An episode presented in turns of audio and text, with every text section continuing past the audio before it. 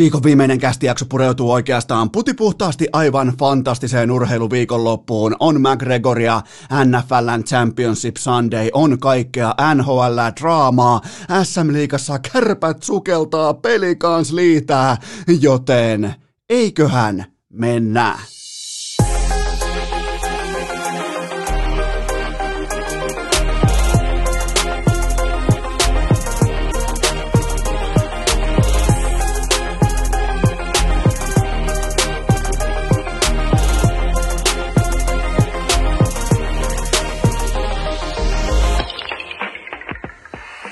Tervetuloa te kaikki mitä rak Rakkahimmat kummikuuntelijat vielä kertaalleen tähän viikkoon urheilukästi mukaan on torstai 21. päivä tammikuuta ja aloitetaan opetuksella, koska mun kaveri aikoinaan hurahti melko voimakkaasti, ehkä jopa hitusen verran huolestuttavasti vuorikiipeilyyn. Kuulkaa, piti olla kamat ja hakut ja varusteet ja lenkit ja turvalenkit ja kaikki. Ja sitten kun se Kilimanjaro oli huputettu, se oli vallotettu, se oli liputettu, niin sen jälkeen hän totesi vaan, että no okei, okei, että ei välttämättä enää, että eiköhän toi ollut tuossa, mä en edes muista, oliko se Kilimanjaro vai mikä se oli, mutta joka tapauksessa sen jälkeen tuli tällainen niin kuin askel taaksepäin, askel realismiin, vähän niin kuin siirryttiin vaeltamisen maailmaan, siirryttiin siihen, että äh, käydään vähän niitä turvallisempia, söpömpiä, ei koko viikkoa tai kahta viikkoa kestäviä ruljansseja läpi, käydään niillä vähän pikkuhuipuilla, ollaan niihin tyytyväisiä, koska ollaan kerran nähty se, että mitä se siellä ihan huipulla on, mitä se on siellä huipulla, huipulla, kun sä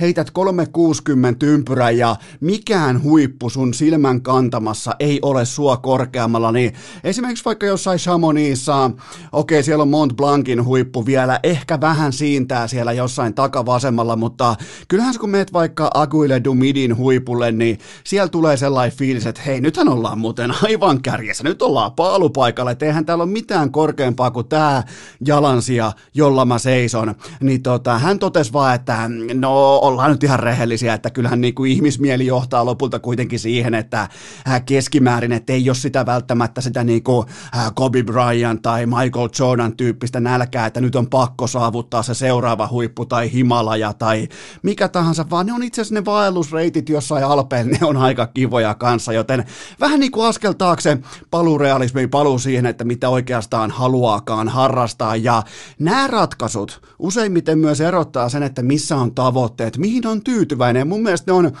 ne on inhimillisiä tunteita, ne on todella tärkeitä Niitä ei välttämättä edes tarvitse tuoda esiin, koska huippurheilussa, nyt hypätään välittömästi huippurheilumaailmaan, niin, niin huippurheilussa nämä pelaajat, urheilijat, valmentajat, organisaatiot, ne useimmiten kertoo meille teoillaan, että milloin on vatsa täynnä, milloin ollaan saavutettu kaikki, milloin ei ole enää välttämättä sitä kipinää pelata niistä tuskaisimmista minuuteista, hyppiä niiden ikävimpien kiekkojen eteen, taistella siitä viimeisestä levypallosta jaardista tai, ää, tai tota, liukutaklauksesta. Se, se, näkyy, se näkyy pelaajissa, konkaripelaajissa, joskus jopa kapteeneissakin. Tämä ei, ole, tämä ei ole sinällään tämä ei ole kritiikkiä.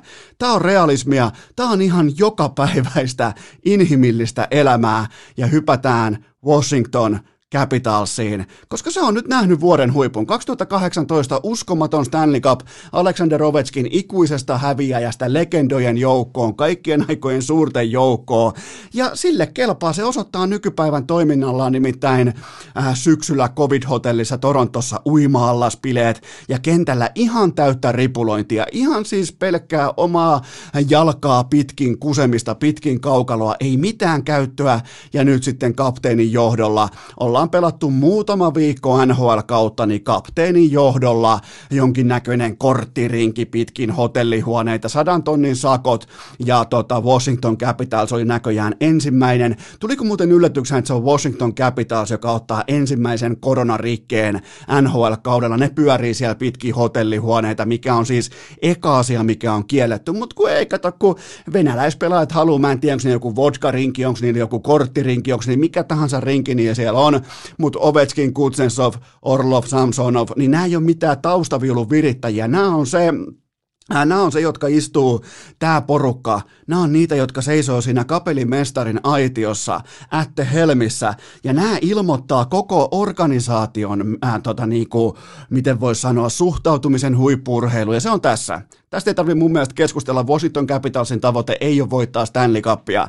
Niin mä en yleensä halua aloittaa urheilukästiä millään jollain äh, satunnaisella Washington Capitalsilla, mutta tämä on sellainen käyttäytymisen malli tai toiminnallinen malli, josta te voitte kopioida vaikka arkea, omaa joukkueeseen, ne teot siellä – arkitasolla, ne määrittää useimmiten, ne tuo julkisen, mitä tämä organisaatio, mitä tämä joukkue ja mitä sen johtavat pelaajat haluaa.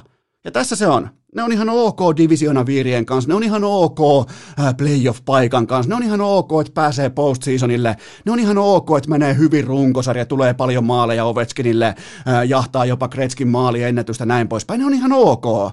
Ne ei halua enää mennä uudestaan maksaa hintaa Kiliman Jaaron huipusta. Ne haluaa mennä vaikka alpeille vaeltamaan. Siinä on se ero. Se on inhimillinen ero ja tämän tekee nyt meille erittäin näkyvästi selväksi myös Washington Capitals, että mitä ne haluaa, mitä ne haluaa olla, mitä ne haluaa voittaa. Ne haluaa voittaa divisiona viireen, ne haluaa voittaa eh, vaikka jonkun ison rivalri season seriesin. Ne haluaa voittaa tällaisia asioita, millä ei ole mitään arvoa, kun puhutaan Stanley Cupista. Joten mun papereissa valitettavasti kaikki Washington-fanit Capitalsin mestaruusikkuna kuuluu naps, se on kiinni.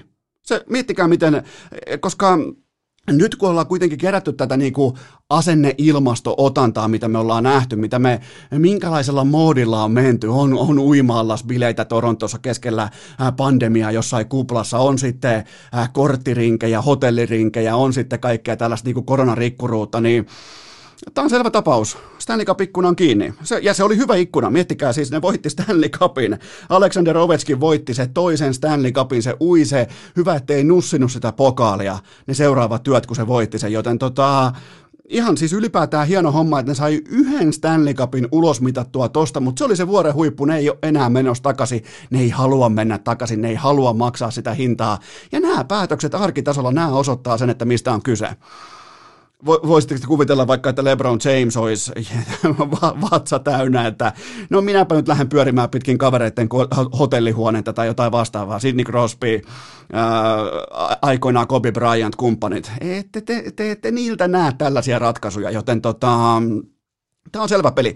Ja tämä ei, ole, tämä ei ole mikään startti sillä, että puhutaan Washington Capitalsista, jollain Capitalsilla ei keskimäärin urheilukästin kuuntelijoille mitään merkitystä, mutta nämä on sellaisia, mitä te aina toivotte esimerkkejä tai toivotte niinku, äh, mallinnuksia tai isompaa perspektiiviä siitä, että miten oikeastaan urheilu toimii, se toimii täsmälleen näin. Tämä on hyvä oppi, ottakaa se talteen, mennään seuraavaan aiheeseen, joka on se, että Jesse Puljärvi ja NHLn ihmeellisyys, ne kohtasivat toisensa viime yönä, koska Pulju eka kertaa nyt numerolla 13 ei tuottanut yhtään mitään yön pelissä, siis ei, ei piirtoakaan, ei osallistumispinssiäkään Torontoa vastaan, ja nyt sitten totta kai myös tehopisteellä aivan uskomattoman timanttisen nerokkaan mahtava äh, Chidane-tyyppinen ulkosyrjä jatko Drysaitelille maalin edustalta, joten tota, siis nyt on playmakerin, enää ei tarvita edes mailaa, miksei serkkaa mailaa, miksi olisi maila mukana, jos jaloilla syöttäminen on noin yksinkertaista, joten Ää, jos sitä oikein lähtee perkaamaan sitä Puljärven ensimmäistä pinnaa nyt vähän tarkemmin läpi, niin mun johtopäätös on se, että hänen pitäisi pelata ihan kylmästi humalassa. Hän ei nimittäin siinä tilanteessa tiennyt yhtään, että missä hänen pitäisi olla, mikä olisi positiointi. Ei ole nimittäin puljulla kärpistä toi maalin eduspaikka, niin ei ole ihan leipä ja voi. Se pyörisi vähän niin kuin joku humalainen jossain Sörnäisten asemalla Helsingissä. Vähän niin kuin, tiedätkö, askel heittää, miettii, pitikö mennä S, pitikö mennä Alepaa, mihin mun piti, hei tuolla menee kauko, kauko, tuu tänne. Niin samalla tavalla Puljärvi pyöri siinä täydellisessä niinku, just tällaisessa kahdeksan oluen mukavassa pikkumoodissa ja saman tien osuu kiekko jalkaan, että Raisaitteella kopauttaa tyhjiä. Niin mun siis johtopäätös nyt tällä otannalla on se, että Puljärven pitäisi pelata jatkoottelut pienessä hutikassa, jos alkaa tohon malliin tapahtua hyviä asioita, kun ei ole ihan niinku tarkkaa kontrollia siitä, että mitä tekee. Näittekö muuten sivumennen on pakko todeta, että näittekö muuten kapteeni Gordon McDavidin ilmeen? Luojan, ki- siis siinä kun McDavid pelaa Nugget Hopkinsin kanssa äh, give and go, ja pulju ja puljun jalka, puljen, puljun tota, ää, äh, ei-tietoisuuden tilassa oleva jalka käy pöllimässä Conor McDavidin kakkossyötön, niin, niin tuota, näittekö, äh, McDavidin ilmeen. Se, se tarkoitti se ilme sitä, että jos taas LeBron Jamesin johtama urheiluseura, niin Puljärvi olisi myytävien pelaajien listalla nyt. se olisi nyt listalla. Se laitettaisiin ei muuta kuin trade, tarra, kylkeä ja ovesta ulos, pizzalaatikko mukaan ja ei muuta kuin pipoa silmille ja menoksi. Joten tota, McDavid katsoi, että mitä helvettiä toi honkkeli käy mun pisteitä, mutta onneksi McDavid, mä ehkä joudun sanomaan tämän kuiskaten, mutta onneksi McDavid on soft. Noin, se on kuiskattu. Hyvä. Mä en siis väitä, että hän on pehmeä tai hän on äh, sisuton jääkiekkoilija, mutta onhan McDavid vähän sellainen soft. Ollaan ihan rehellisiä. Ei kuitenkaan tämä ole mikään McDavid-aihe, vaan se, että Pulju vihdoinkin sai pistettilin auki siinä ottelussa, missä hän ei ansainnut minkään näköistä pistekirjausta, kun taas kaikissa muissa otteluissa hän olisi sen jo ansainnut. Samasta ottelusta otetaan vielä pinnalle sitten Bobby Lehtonen, joka ei vieläkään tehnyt 5-5 pelaamisen NHL-debyyttiä meikäläisen silmissä. Mulla on ihan omat laskurit tähän. Peliaika oli vain kahdeksan minuuttia, joten siihen on turha lähteä palaamaan, mutta YV-debyytti on nyt takana, ylivoimapelaamisen ensiaskeleet on nyt otettu NHL-tasolla ja mun papereissa kirjanpidossa hän on jo nyt Toronton joko paras tai toiseksi paras viivapelaaja, siis just sitä samaa quarterbackin mm, roolia, asennetta, otetta, pelirohkeutta, pelaa ihan täsmälleen, miettikää 27-vuotias pelaaja, eihän se mene tuonne jännittämään tai ää, potemaan jotain tota, ramppikuumetta, ei muuta kuin tonne askiin vaan ja, ja, ja samoja suorituksia kuin jokereissa, se sen yhtään kaksisempaa se jääkiekko on, niin, niin ihan siis erityylinen, miten voi sanoa, presense, tyyli pitää kiekkoa, syöttönapakkuus, lujuus, lapavarmuus, kaikki, niin nyt jo Toronton joko paras tai toiseksi paras viivapelaaja ylivoimassa. Ja vihdoinkin se ilmeisesti aletaan myös huomaamaan siellä Toronton sekä valmennuksessa että managementissa, että hetkinen, tämä poikahan osaa pelata tuossa viivassa, että tämähän on meille täsmäase, mutta mä en vieläkään ymmärrä. Mä yritän ymmärtää, mä, se, mä teen sen kanssa hyvä, että tee niin terapeuttista työtä sen kanssa, että mä ymmärtäisin paremmin, mutta mä en vieläkään ymmärrä, miksei toi kaveri pelaa 20 minuuttia ja ykkös ykkös, nyt oli muuten ykkösylivoimassa. Nyt, on, nyt niin kuin täytyy sanoa, että nyt oli Matthews ja kumppaneita Marnereita rinnalla, joten nyt se on siellä, mihin se kuuluukin. Se, mihin toi talenttipaketti on kuin tehty. Ykkös ylivoimaa ykköspelaajien rinnalle. Jos ei siitä löydy paikkaa, niin välttämättä ei ole mitään käyttöä NHL, mutta nyt alkaa niinku ja tämä tulee mulle jotenkin, niin kuin, kun itse pitää sitä niin selvänä asiana, kun on seurannut Lehtosen rakettimaista nousua kohti huippua, niin, niin se on niin itsestään selvää. Niin nyt sitten ikään kuin Äh, Toronton managementti huomaa siellä suurennuslasin kanssa, että huh hei, että onpas muuten kiekollisesti lahjakas poika toi Lehtonen numerolla 46, äh, vähän niin kuin Mikke Max Osteen, mutta vielä yksi plussa siihen kylkeen. Joten tota, YV-debyytti on tehty ja hän on valmis YV-pelaaja NHL, vaikka se ei näytte, ja oli muuten tolpat sitten oli. Mä oon antanut Mikko Koskiselle kritiikkiä, mutta nyt sitten tota, nyt tota, täytyy sanoa, että tolpat oli Veskarin hyvä, hyvä kaveri tärkeissä vaiheissa ja Koskinen pelasi tässä kyseisessä ottelussa muutenkin hyvin. Joten, mutta mä oon ihan varma, että kun toi Toronton ylivoima Lehtosen, Matthews ja Marnerin johdolla lähtee myllyttämään pitkän juoksun suorituksia pöytään, niin sieltä tulee tulosta ihan itsestäänselvyytenä myös ulos. Loppuun vielä uskomattomin tilasto pieneen toviin, joka siis ei ole Niko Kiikari, synttärisankari, onnittelut sinne, Salon hattutemppu, vaan HPK, Hämeenlinnan pallokerho, ritariporukka, kuulkaa Rinkelinmäeltä kotikentällään hävisi Rauman lukolle kilpailullisessa jääkiekon SM-liigan ottelussa numeroin 06. Se mikä on mielenkiintoista, niin HPK tuotti tässä ottelussa yhteensä, ootte sitten valmiita, viisi laukausta kohti Lukon maalia.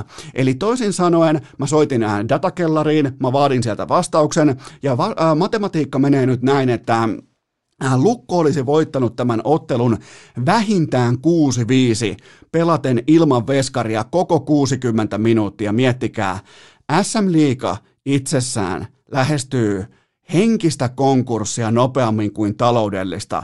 Siis tämä on henkinen konkurssi, tämä on, tää on luovuttamista, tämä on tuotteelle naureskelua, tämä on Äh, Tämä on töihin saapumista joko humalassa tai epätietoisuuden tilassa, ei aikuisuuden tilassa, missä tahansa.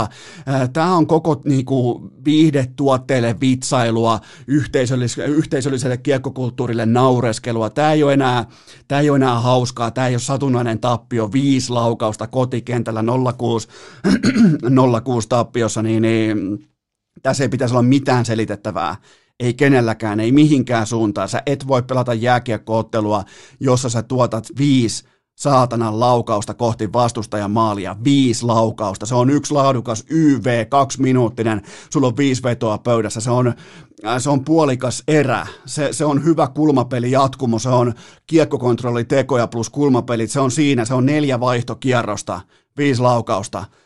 Jumalauta, 60 minuuttia jääkiekkoa kilpailullisessa jääkiekon SM-liigassa, tämä on henkinen konkurssi.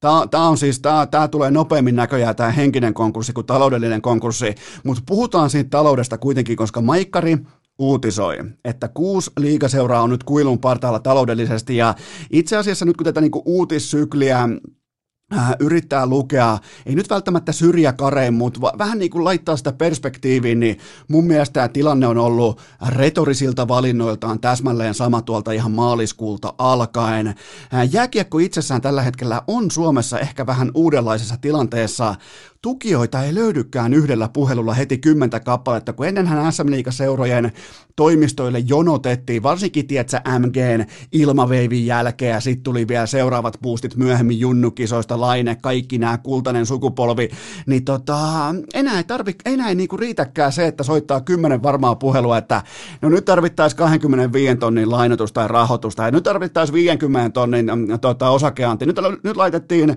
5000 uutta osaketta, se osaketta ulos, että löytyykö ostajia, niin se ei olekaan enää niin helppoa. Jääkiekko on ymmärrettävästi menettänyt tätä, mm, miten se voi sanoa, koskemattomuuden auraansa sen tiimoilta, että kuinka helposti kaikki on tapahtunut tähän saakka.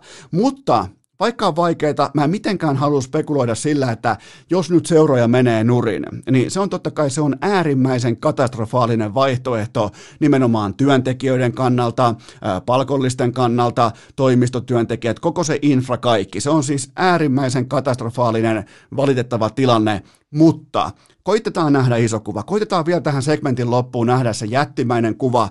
SM Liiga vaikka 20 seuraavan tai 10 seuraavan vuoden mitassa nimenomaan viihdetuotteena.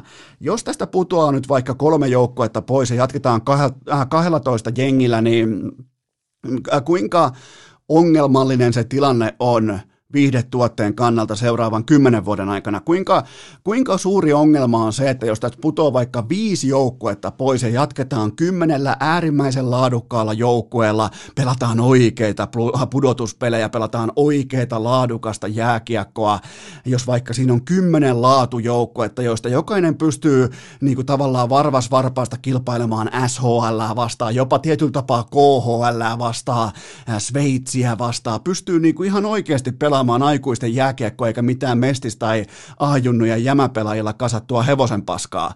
Joten tota, vaikka nyt on totta kai on negatiivisia uutisia, on vaikeita, niin kuin on kaikilla, ihan siis jokaisella, kukaan ei voi nostaa nyt kättä, kättä pystyä, että voi saatana, kun on helppoa, mutta silti isossa kuvassa, kuinka iso katastrofi se on, lopulta on, jos tämä tippuu vaikka 12 tai 10 joukkueeseen, pitkässä juoksussa, laatujuoksussa, älkää myykö massaa, älkää myykö harmautta, älkää tulko myy- myymään mulle mitään A-junnujen nelosketjua. Myykää mulle, mä oon kuluttaja, myykää mulle laatupelaajia, myykää mulle vaikka sellainen 200 laadukkaan pelaajan purkkiin tiivistetty jääkiekon SM-liiga. Sen mä ostan. Mä ostan sen hyvin mielelläni ja muistakaa, että meillä kuluttajilla on pelottavan suuri vaikutus siihen meidän ajatuksilla, meidän ostopäätöksillä, meidän ratkaisuilla siitä, että mikä on meidän mielestä hyvää jääkiekkoa.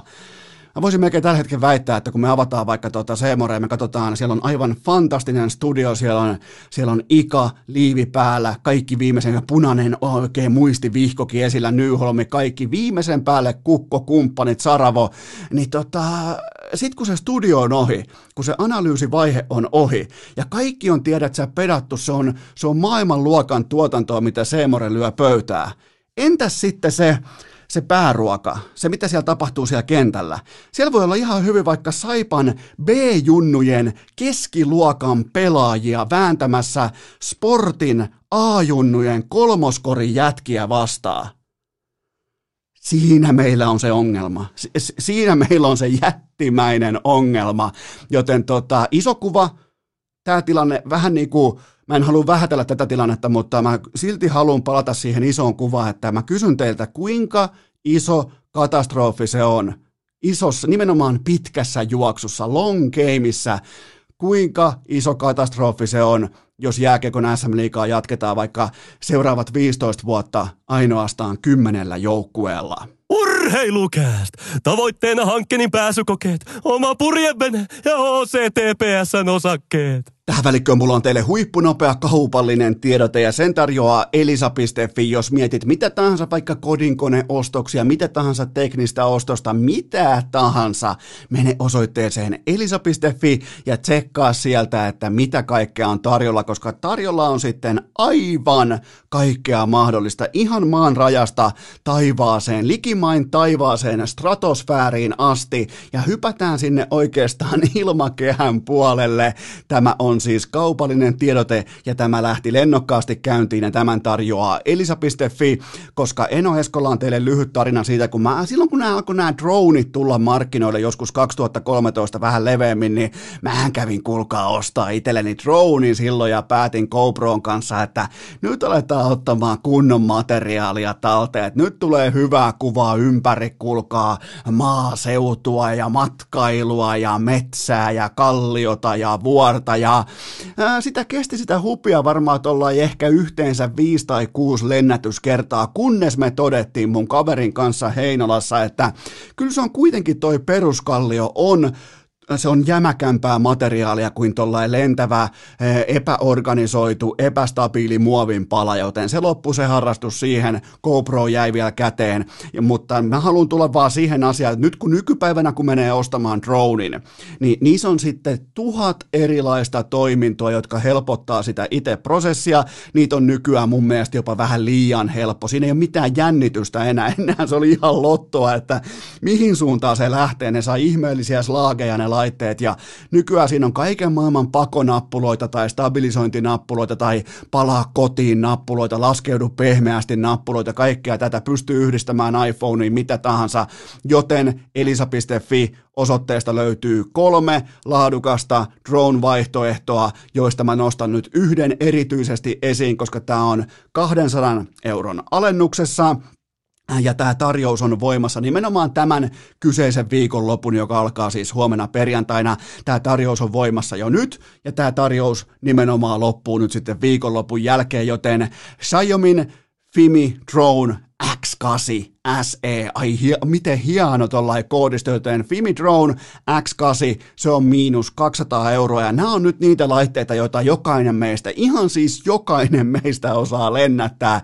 joten jos haluat vaikka ottaa ilmakuvaa, haluat kuvata vaikka, kun sä oot äh, kenties vaikka äh, Lapissa, sä oot jossain niin uskomattomissa maisemissa, sä ottaa jotain eeppistä nauhalle, stilkuvaa, mitä tahansa, niin se on tässä, se ei ole, noi ei ole enää kalliita, noi on siis, tämä maksaa yhteensä 499, siitä on otettu pois se 200 euroa. Se on 499, eli Fimi Drone X8. Käykää poistamassa, käykää ostamassa drone, jos ootte miettinyt. Mulla just yksi kaveri osti ää, tota, dronein. Mä kattelin hänen materiaalia tuolta Malediiveiltä päin, niin, niin ihan siis uskomattoman näköistä ilmakuvaa nykypäivän laitteilla, niin ne ei ole enää kalliita, joten Xiaomin Fimi Drone X8, se on miinus 200 euroa, kuten myös nämä kaikki muut ää, droneit, ne löytyy sitten osoitteesta elisa.fi, joten jos olette miettinyt, mä rohkaisen tekemään sen stepin nyt vuonna 2021, mä en välttämättä olisi rohkaissut tekemään sitä steppiä vuonna 2013, nimittäin toi teknologia, tekniikka ja kaikki tämä luotettavuus,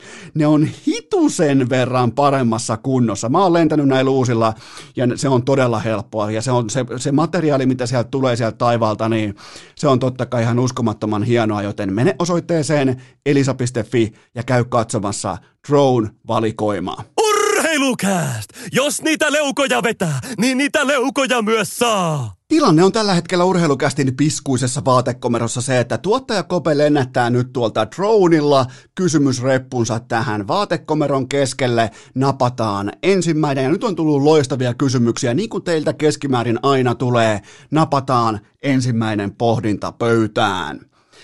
Julius Honka ulos Dallasista, tuliko yllätyksenä, tai siis oikeastaan pikemminkin waiver-listalle, tai niinku sille listalle, että voi tulla poimimaan, jos haluaa. Ilmeisesti mitään nyt ihan tällaista niinku härkämarkkinaa ei päässyt syntymään Hongan tiimoille, mutta valitettavasti mikään ei ole tullut Hongan tiimoilta yllätyksenä viimeiseen, sanotaanko kahteen kolmeen vuoteen, koska ensinhän pitää pelata uskottavalla tasolla SM-liiga läpi, ja sen jälkeen voi sitten haaveilla ohuesti seuraavasta askelmasta, jos roolitus on niin vaativa kuin kiekollinen johtava pakki NHL. Siis se on se ainoa formi tai rooli, johon Honka voi soveltua tuossa liikassa. Sillä ei ole mitään käyttöä peruspakkina, sillä ei ole minkään näköistä siivua rouhiana, äh, maalin edus äh, savottamiehenä. Ei mitään tällaista. Se on kiekollinen pakki tai boost, ja tällä hetkellä se on boost. Viime kaudella Jypissä kiekollisessa roolissa SM-liigassa, heikentyvässä, katoavassa SM-liigassa, 46 peliä, 15 teho paunaa. Nämä on sellaisia puolikuuluisia ja piskuisia ja kyttyräselkä grindaajan numeroita. Siihen heitetään vaikka Mikke Max Ostenin legendaarinen neljävitonen selkä ja leftin mailla käteen, niin kukaan ei pysty tekemään eroa tilastoista, onko se Oste vai Julius Honka, vaikka asianhan ei pitäisi ikinä missään olosuhteissa olla näin, joten tämä on nyt 25-vuotiaille pakille, tämä on viimeinen kuulutus, se juna puksuttaa, se pitää saada tuut, ääntä, ja tämä on vikakuulutus, tämän jälkeen ei kuulutella enää yhtään mihinkään. Sen jälkeen se on sitten liigaa, se voi olla ohuesti KHL, se voi olla SHL Eurooppaan, mutta se on nyt tässä. Se on nyt tässä. Ty- työmäärä, kaikki tämä valmistautuminen, suhtautuminen, jos ei se riitä, niin se ei riitä. Ja, ja tässä on yksi potentiaalinen pakki, tai ylipäätään tällainen taiteilija, jääkiekkoilija sille jatkumolle, joka pohtii sitten joskus kolme vitosena, että ai saatana, kun olisin silloin kaksi nelosena, kaksi kolmosena, ai perkele, kun olisin ottanut sen mäkivedon enemmän, äh, ottanut sen ruokavalio enemmän tosissaan, ottanut sen tai tämän nukkumaan äh, tota, latautumista, jonkinnäköisen niin kuin unimäärä testaamisen tosissaan, ai että kun olisin tehnyt ton tai ton asian enemmän tosissaan. Tämä on yksi potentiaalinen jääkiekkoilija sille, valitettavan suurelle jatkumolle. Seuraava kysymys. Minkä arvosanan annat Kevin Lankisen NHL-debyytistä? No kyllähän siis voitto on aina voitto tuossa liikassa, vaikka Lankinen ei saanut minkäännäköisiä apuja oman joukkueensa pelaajilta. Ja Chicago tulee olemaan Veskarille todella tuulinen, siis Windy City on nyt myös sitä ihan ihteään sitten myös maalivahdille seuraavat 3-4 vuotta. Että ihan jos lähdetään vaikka tulevista Hall of Famereista, niin Duncan Keatin johdolla tilanteita jätetään tällä hetkellä kesken ja maalinedustoimet on lastentarhatasolla, eli Chicago on monellakin tasolla jo luovuttanut, joten Lankisen NHL-ura starttaa mahdollisimman mahdottomassa paikassa, eli nyt jos niin kuin Lankisen lukupiiristä löytyy jonkinnäköistä niin kuin motivaatiokirjaa siitä, että miten tästä hevonpaskasta tullaan voittajana läpi, niin, niin mä haluan nähdä sen kirjan, mä haluan lukea sen kirjan, mä haluan motivoitua samalla tavalla, koska nyt tulee, tulee hankalia, vaikeita aikoja eteen, mutta toi on sen verran tervepäinen kaveri, toi on sen verran laadukas kaveri, toi on sen verran jotenkin sinut itsensä kanssa, mitä tulee maalivahtina toimimiseen, että jos joku henkisesti tulee tästä läpi, niin se on Kevin Lankinen, koska fakta on se, että ne pelaajat hänen edessään, ne on keskimäärin jo luovuttanut ja se on aivan hirveä lause sanoa tässä vaiheessa kautta, mutta asiat useimmiten on sitä, miltä ne näyttää. Jos alat vaikka pitämään hotelleissa korttirinkejä tai äh, jotain venäläispelaajien keskinäisiä kokoontumisia, vodkarinkejä, mitä tahansa rinkejä, pidät uima bileitä äh, keskellä kuplaa, niin useimmiten sun toimet kertoo siitä, että mitä sä haluat. Jos sä Duncan Keats vaikka maalin edustilanteita kokonaan kesken tietoisesti, niin useimmiten ne tilanteet ja asiat on sitä, miltä ne näyttää tuossa lajissa. Toi on aika raaka laji, toi on vittumainen laji, koska sä et ihan hirveästi pääse etenkään tässä ää, prässikaudessa. Sä et pääse karkuun totuutta ja Chicago tulee olemaan totuuden kanssa todella pahoissa ongelmissa. Seuraava kysymys. Mitä merkintöjä teit Kasperi Kapasen Pens-debyytistä? Tuliko neloseen pudottaminen yllätyksenä? No näitä siis tällaisia nelosketjun pudottamisia tulee silloin, jos vaikkapa ilmestyy harjoitusleirille äh, satunnaisesti äh, parisen viikkoa myöhässä, mutta tota, Kapanen ei siis tuottanut tässä ottelussa yhtään mitään, mutta toi liike ja tietty energisyys, tietty liikevalmius ja tietty tällainen niin kuin varsinkin suoran lähtönopeuden, suoran nopeuden luistelu, niin kyllähän se on tohon liigaa, se on kovaa valuuttaa. Ja ää, mun ennuste on se, että ei tule tekemään yhtään mitään neloslinjastossa, mutta ykköspelaajien kanssa mun mielestä edelleen riskinarvoinen. Kantaa myös riskiä, koska tekee kiekon kanssa erittäin tyhmiäkin ratkaisuja, ottaa, ottaa ylimääräisiä tällaisia junnumaisia ää, tota, kiekollisia erivapauksia vaikka sinisten päällä, mutta se on aina ollut osa Kasperi Kapasta. Ja, ja se tulee todennäköisesti aina myös olemaan hänen riippakivensä, mutta ykköspelaajien kanssa Crosby, Gensel, kumppanit, niin, niin ehdottomasti riskinarvoinen katsottava kortti. Joten tota, ainakin vielä tänään kävin just katsomassa, niin, niin Evan Rodriguez on syystä tai toisesta ykkösen oikealla laidalla tällä kyseisellä kapastontilla, mutta mun papereissa tämän asian on muututtava. Ja miettikää, mä puolan nyt Kasperi Kapasta, miettikää missä moodissa ollaan torstai, jumalauta tammikuu.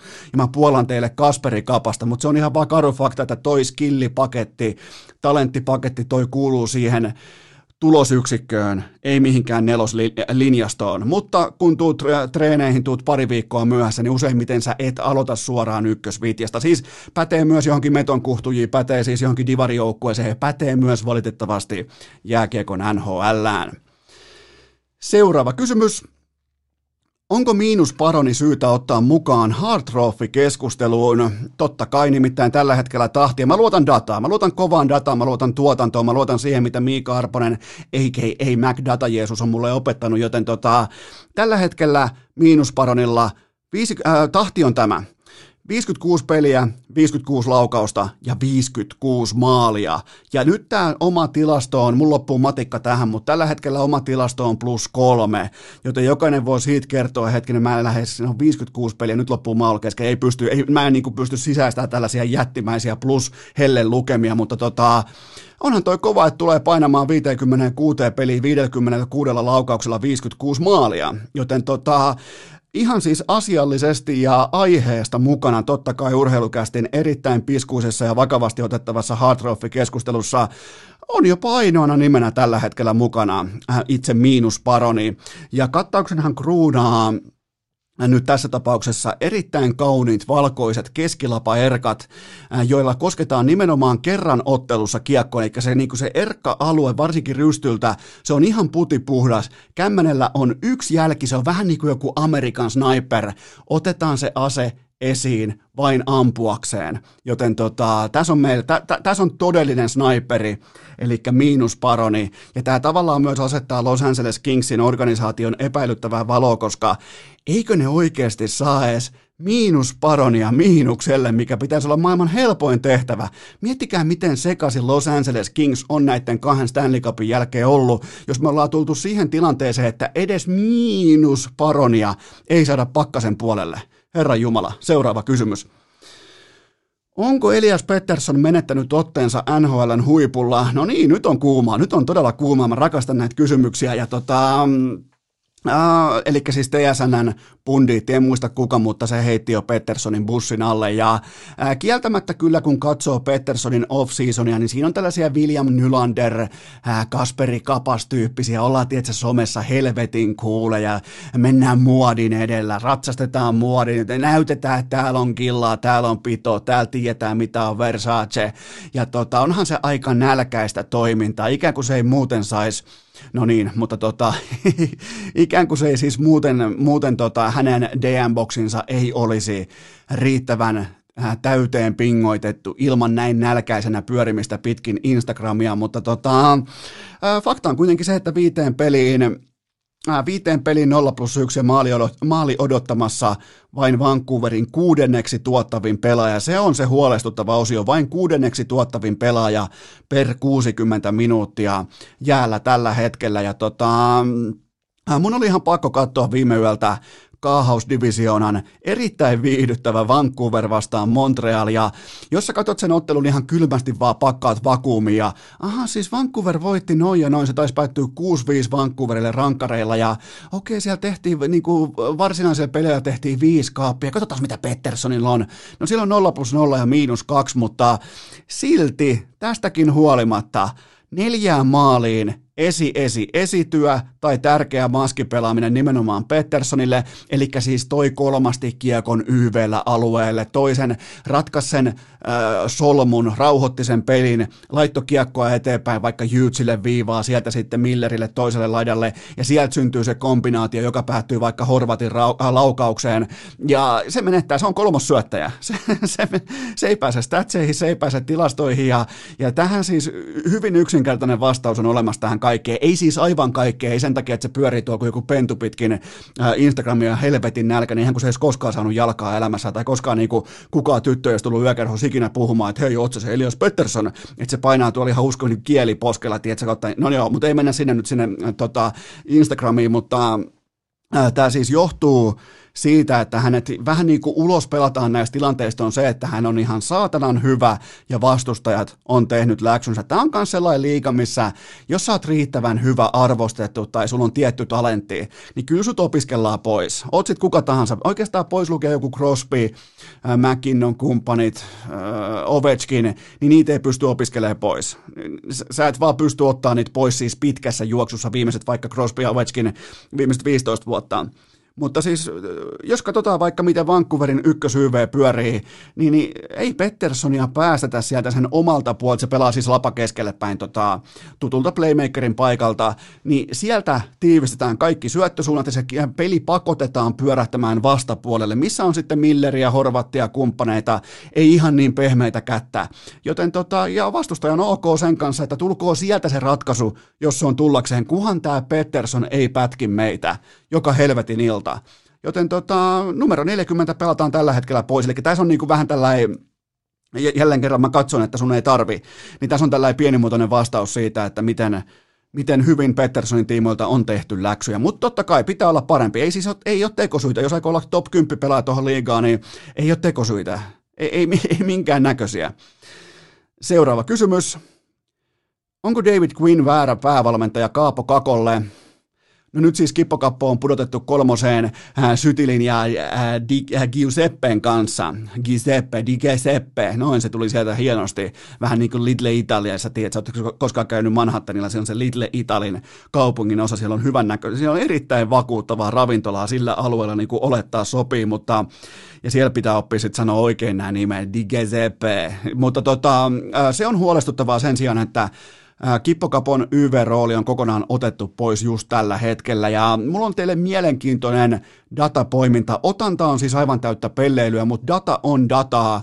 Tämä Rangersin kolmosvitja, jossa siis Kippo pelaa, niin tuota, se on pelannut vasta kaksi peliä yhdessä, sen yhteinen minuuttimäärä on vaatimaton, mutta se on silti voittanut oman pelinsä 85 prosenttisesti, eli ne splitit, mitä se on ollut vastustajaa vastaan jäällä, eli toisin sanoen vastustajalle näistä minuuteista kiekon hallinnassa, laukaisupaikkojen tuottamisessa korsissa on jäänyt maali odottamassa, niille on jäänyt siis 15 pinnaa käteen, eli tämä on ollut ylijyräämistä, tämä on ollut dominointia, ja se on itse asiassa koko Äh, NHLn neljänneksi paras lukema. Ja siis otanta niin kuin tulee korostaa, otanta on täyttä pelleilyä, mutta silti siellä on aihioita, siellä on siis jotain, minkä päälle voi rakentaa. Joten tota, mä tiivistäisin asian näin, vähän samalla tavalla kuin Petterssonin kanssa, että äh, mikäli Kippokappo on huippupelaaja, hän syö itse itsensä lumihangesta läpi. Silloin ei tarvita, tiedätkö, lumivyörykoiraa paikalle tai helikopteria tai äh, jonkinnäköisiä äh, lumivyöryn pelastusliivejä tai James Bondin sellaista ilmapalloa, vaan, vaan silloin kun sä oot huippupelaaja ja sä kuulut sinne huipulle, niin sä syöt itses läpi tosta si, si, si, siitä on valitettavasti kyse, ja se on myös jatkuvasti mulla seurannassa, joten tota, ja tämä seuranta jatkuu. Ja me, me tietää, että Kippokappo itse tietää tilanteen, me tiedetään, mi, mikä moodi edellä hän lähti kauteen, joten ei tässä ole sinänsä mitään ihmeellistä tai erikoista. Asiaa vaan tulee seurata. Mutta mä, en mä en ole kuitenkaan, jos pitää nyt niinku heittää kolikko ilman sellainen huolistumiskolikko, että kuinka huolissaan oot Kippokapon urakehityksestä, niin just nyt, just tänä aamuna torstaina, niin mä en mä en ole kauhean huolissani. Seuraava kysymys. Jahas, kotimaista jääkiekkoa. Pitäisikö kärppien siirtää Mikko Manner jo nyt sivuun ja aloittaa Lauri Mikkolan aikakausi välittömästi? No mä en olisi siis uskonut joskus syys-lokakuussa koskaan tai missään olosuhteissa, että joku esittää tämän kysymyksen vakavissaan ja odottaa siihen kaiken lisäksi vielä ihan perustellusti vakava henkistä vastausta. Joten nyt me ollaan tässä. Me ollaan siis ihan realistisesti tämän kysymyksen äärellä. Ja siinä ei ole siis tämä ei ole mitään ironiaa, tiedätkö, kun joskus jenkin heittää niin kuin somessa läppää vaikka, että, äh, vaikka tota, että yhtäkkiä Milos voisi sanoa vaikka, mikä olisi hyvä esimerkki, nyt vaikka tota Bayern München hävisi tämän viimeiseen kuukauteen hävinnyt pelejä, niin, niin, niin tota, sielläkin huuellaan, niin kuin, että Hansi Flick ulos, että ei ole voittanut kahteen viikkoon mitään pokaalia. Mutta tämä ei ole sitä. Tämä on siis ihan oikea kysymys. Mun mielestä tämä vaatii myös perustelun vastauksen. Ja Kärpät on viimeiseen kuuteen ottelukierrokseen SM Liikan toiseksi heikoin joukkue. Viimeisenä on jo luovuttanut kerho, joka on siis häpeäksi koko SM Liikalle, mutta tämä on siis kaiken kaikkiaan kärppien kannalta tämä on Tämä on noloa, tämä on omakohtaisestikin mullakin jopa jotenkin vaivaannuttavaa, koska ää, mitä jos tämä pitkä ja harras peiliin katsominen, mitä jos ei, mitä jos ei auta? Mitä jos ei tuota yhtään mitään, että siellä nyt ihan helvetinmoisella sykkeellä katsotaan jatkuvasti peiliin tuolla Oulussa. Mitä jos tämä olikin, miettikää, Lasse Kukkosen valmentava joukkue. Mitä jos, mitä jos siellä olikin Coach Kukkonen? Siis en tietenkään halua viitata siihen, että Äh, Kukkonen vastaisi pelitavasta, Kukkonen vastaisi tästä tai tosta asiasta, mutta tietyllä tapaa se Kukkosen läsnäolo, presense, johtajuus, se, se isämainen ote kaikista noista pelaajista, niin kun sitä ei, nyt vasta alkaa niin kuin ihan oikeasti varmaan viimeisimmätkin ymmärtämään, että miten vaikutusvaltaisesta äh, pelaajasta oli kysymys Oulun kärppien kokoonpanossa. Mitä jos tämä olikin Lasse Kukkosen nimenomaan henkisesti valmentama joukkue siinä mielessä, että kun Mikko Manner sanoo vaikka, että asia on nyt näin, niin se vaatii sen Kukon ää, esime- pelillisen esimerkin, nimenomaan sen arkitason esimerkin, arkijohtajuuden siitä, että hän omilla toistoillaan sekä esimerkillään näyttää, että hei, jätkät, se asia on oikeasti näin. Se on näin, koska mä sanon, vähän niin kuin Mikko Koivu aikoinaan 2011 osti Jukka Jalosen pelitavan ja totesi kaikille muille leijonille, että hei, tätä lätkää pelataan nyt täsmälleen tällä tavalla, niin kuin coachi on meille tohon piirtänyt. Mä, mä näytän ekana, mä menen ekana jokaiseen kiertoon treeniin näin poispäin, ja se johti lopulta sitten Bratislavan ää, tota, kevääseen. Niin, niin Tämä on, on hyvin mielenkiintoinen kysymys. Mitä jos olikin Kukkonen, joka oli yhtä kuin tämä organisaatio, koska tämä on siis ihan ylivoimaisesti koko liigakauden kovin shokki. Kärpät on tällä hetkellä sääliplayerin joukkue, mutta siltikin mun papereissa kärpät ei ole se porukka, se organisaatio, joka lomauttaa coacheja miten sattuu, tai, tai tota, mä, mä, en, mä, mä en vaan pysty välttämättä näkemään, tai mä ehkä jopa ummistan silmäni siltä skenaariolta, että kärpät olisi vain yksi kaikista, eli antaisi kenkää coachille, varsinkin tällaisena aikana – mä en näe sitä mahdollisuutena, mutta mun mielestä tämä kysymys on perusteltu. Onko toi Mikko Mannerin joukkue oikeasti? Onko, se, on, onko oikeasti Mikko Manner, onko se sittenkään eturivin coachi tähän jääkiekko Suomeen? Siis tämä herättää kysymyksiä. Mulla ei ole niihin vastauksia, mutta tämä herättää ehdottomasti perusteltuja kysymyksiä.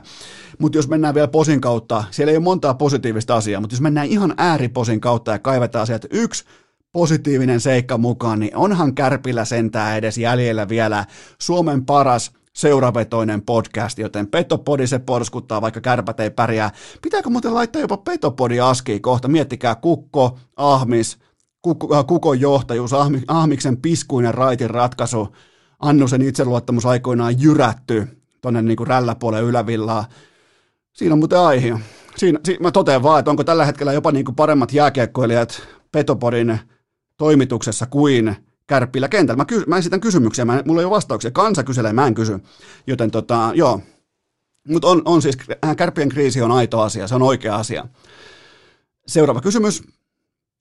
Tuleeko Heno Eskosta jälleen lahtelainen, kun pelikans voittaa? Oho, tuleeko Eno Eskosta jälleen lahtelainen, kun Pelikans voittaa huhtikuussa Kanadan maljan. Nyt on muuten kova. Tämä on todella kova kysymys. Tässä on sitä oikeanlaista lat- latinkia. Mä arvostan tätä. Ja ää, kyllähän tässä on pakko siirtää kirjat Lahteen nyt, jos sitten Kanadan malja ja alkaa ihan voimakkaasti frontrunnaamaan, koska en antanut silloin, tuossa sanotaanko neljä kuukautta sitten, niin antanut Pelikansille minkään näköistä mahdollisuutta menestyä pelillisesti tämän vuoden SM-liigassa. Joten mä siirrän vaikka kirjat sitten legendaariselle ää, Arto Pulkkasen kadulle alle, joten se on pakko tehdä siinä kohdin, kun pelikans voittaa vääjäämättä Kanadan malja. Ja jos kärpät on koko liikakauden negatiivinen sokki, niin pelikans on taas sen ehdoton vastakohta. Ja Tommi Niemelä aloitti koutsaamisen. Miettikää, aina pitää ottaa huomioon olosuhteet, lähtökohdat, kaikki se, että mille ää, maaperälle talonsa rakentaa, niin tota, Tommi Niemelä aloitti Lahessa koutsaamisen, nimenomaan liikajoukkueen koutsaamisen keskellä lomautuksia, YT-neuvotteluita ja osakeantia, joten tota, Tommi Niemelä jo näillä puheilla, näillä näytöillä, näillä niinku tosiasialli, äh, tosiasiallisilla mittareilla Tommi Niemelä on nyt jo vuoden valmentaja. Siitä ei ole kahta kysymystä, toi on ihan uskomaton työnäyte, siellä siis valmennetaan hyvä, ettei Heinolan kiekon tason, siis korjaan peliiton tason pelaajia kohti SM Liikan toista sijaa. Joten tota, totta kai siellä on myös laatupelaaja, Ryan Lass, koko liikan paras pelaaja, mutta,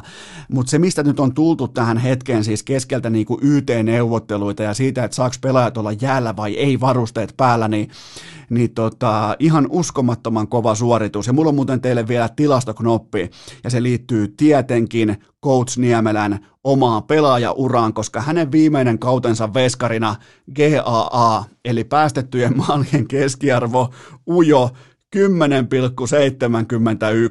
joten tota, ihan varmaan teki oikean päätöksen sitten Niemelän Tommi siirtyessään päävalmentajaksi. Seuraava kysymys. Sauli Niinistöstä jääkiekon MM-kotikisojen suojelija. Tarkoittaako tämä myös sitä, että kaikki ulkojäiden farkkukiekkoilijat ovat sittenkin turvassa Mä toivon, että termivalinta suojelija vaihdetaan muotoon tarkkailija, eli nimenomaan herra Suurfarkku tarkkailee myös sitä, että ulkojäällä käyttäydytään myös kotikisojen aikana ää, tai kosi, ää, kotikisojen vuotena asiallisesti, eli ei mennä sinne farkuissa pyörimään, tiedätkö, jos ei ole presidentti. Eli tämä on pikemminkin tämä on tarkkailija, ei niinkään suojelija, ja mä heitän nyt jo pienen varoituslaukauksen ilmoille, nimittäin Yle Xn Köpi ja Viki nyt sitten tarkkana kästimainintojen kanssa. Kuulemma tähän viikkoon tullut jo kaksi kästimainintaa liittyen presidentti Niinistön farkku jääkiekkoon, joten tota, tiedätte varmaan miten pyramidi huijaus toimii ja kellään Suomessa ei ole isompaa pyramidia likimain kuin Köpillä ja Vikillä, mitä tulee äänituotantoon, joten te olette tarkkailussa Köpi ja Viki, kuten myös kaikki farkkujääkiekkoilijat, te olette yhtä lailla tarkkailussa. Seuraava kysymys.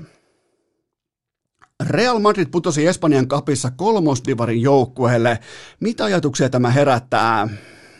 Tämä ei herätä yhtään mitään ajatuksia, koska Real Madrid ei ole ollut relevantti joukkue maailman huipputasolla Ronaldon poistumisen jälkeen, ja tämä on nyt teille Ronaldo fanipojille se suurin argumentti. Kattokaa näitä vuosia, mitä Real Madridissa on tapahtunut sen jälkeen, kun CR7 siirtyy Juventukseen, joten, ja sitten vielä niinku ironiaa huokuen samana iltana, nimenomaan samana Herra Jumala keskiviikko-iltana, Cristiano Ronaldo nousee 700 60, mä toistan 760 maalillaan kaikkien aikojen skoraajaksi niin kuin raportoidussa, tilastoidussa, ää, virallisessa jalkapallossa. 760 kaappia Cristiano Ronaldo, ja nythän joku voi huutaa, että no mutta kun Pelen Instagramissa lukee siellä biossa, että hän on tehnyt 1080 vaalia, niin ne maalit on tehty sitten talonpoikia ja peltotyöntekijöitä ja maatalouslomia lomittajia vastaan ja kirjanpidosta on vastannut paikallinen joku kylän vanhi, joten tota, sykkeet alas, älkää koskaan tuoko mitään peleä Ronaldon tai, tai tota Messin rinnalle. Ei koskaan, se, se on sivistymättömyyttä. Joten tota, kerrotaan vielä, että mikä on marssijärjestys jalkapallomaailmassa.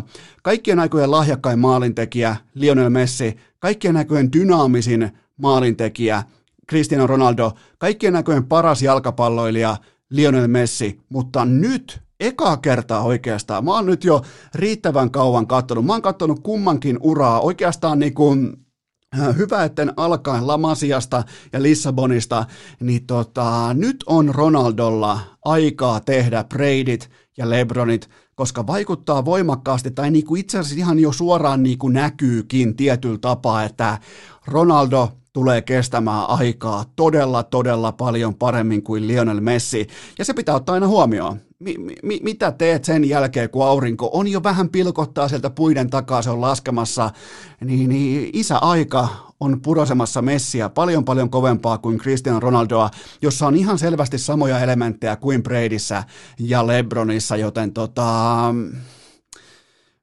vaikka mun linja on aina ollut Lionel Messi, on Goat ja kaikkien aikojen paras jalkapalloilija, niin mä, mä, oon, mä oon, mun on pakko olla tilanteen kanssa rehellinen ja mä jätän kysymyksen auki. Mä en laita pistettä mun lauseen perään. Siitä syystä, että Ronaldo on tekemässä preidejä just nyt, just tällä hetkellä, joka ikinen helvetin ilta ja mä en voi käsittää sitä. Seuraava kysymys.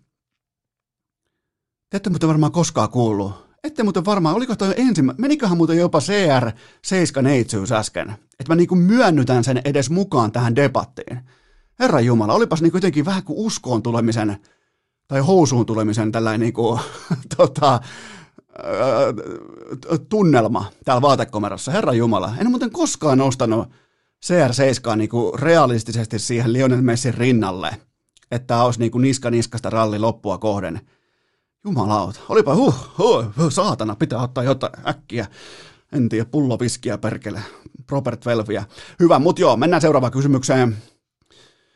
Joko on HBOn Tiger Woods-dokumentti katsottu? Totta kai, siis katsoin molemmat jaksot välittömästi, kun ne ilmestyi, ja mun mielestä kyseessä ei ollut dokumentti golfista, vaan ihmisyydestä, inhimillisyydestä ja niin kuin perimmäisistä vieteistä, arvoista, kaikesta siitä, että mitä voi tapahtua yhden uskomattoman uran mitassa, joka siis jatkuu toivottavasti vielä pitkään, vaikka nyt tulikin tämä juuri uutisena tämä viides selkäleikkaus ulos, mutta mä rakastin sitä otetta, joka heitti myös kaikki meidät katsojat golfkärryn alle, eli me fanit. Mehän halutaan olla etupellossa hehkuttamassa ja äh, mukana yhteisellä Tiger Woodsin matkalla kohti jotakin suurta, ja, mutta me fanit, me halutaan myös itse repiä nämä meidän valamamme patsaat alas. Siis mitä karmealla ja karskimmalla tavalla me revitään, sen parempi. Me nautitaan siitä ihan helvetisti. Se tekee meistä tosi pieniä ihmisiä, eli toisin sanoen urheilufaneja, että me pääsään repimään